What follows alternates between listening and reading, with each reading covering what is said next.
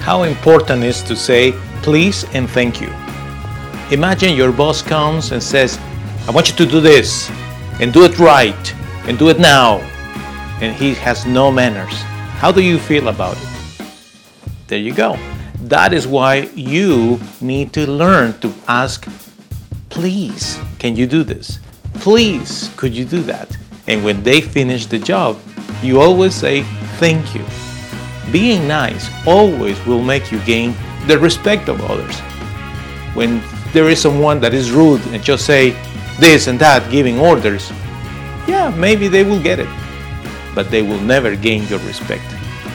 That's why when you are nice and polite and you learn to say please and thank you, you always will gain the respect of people.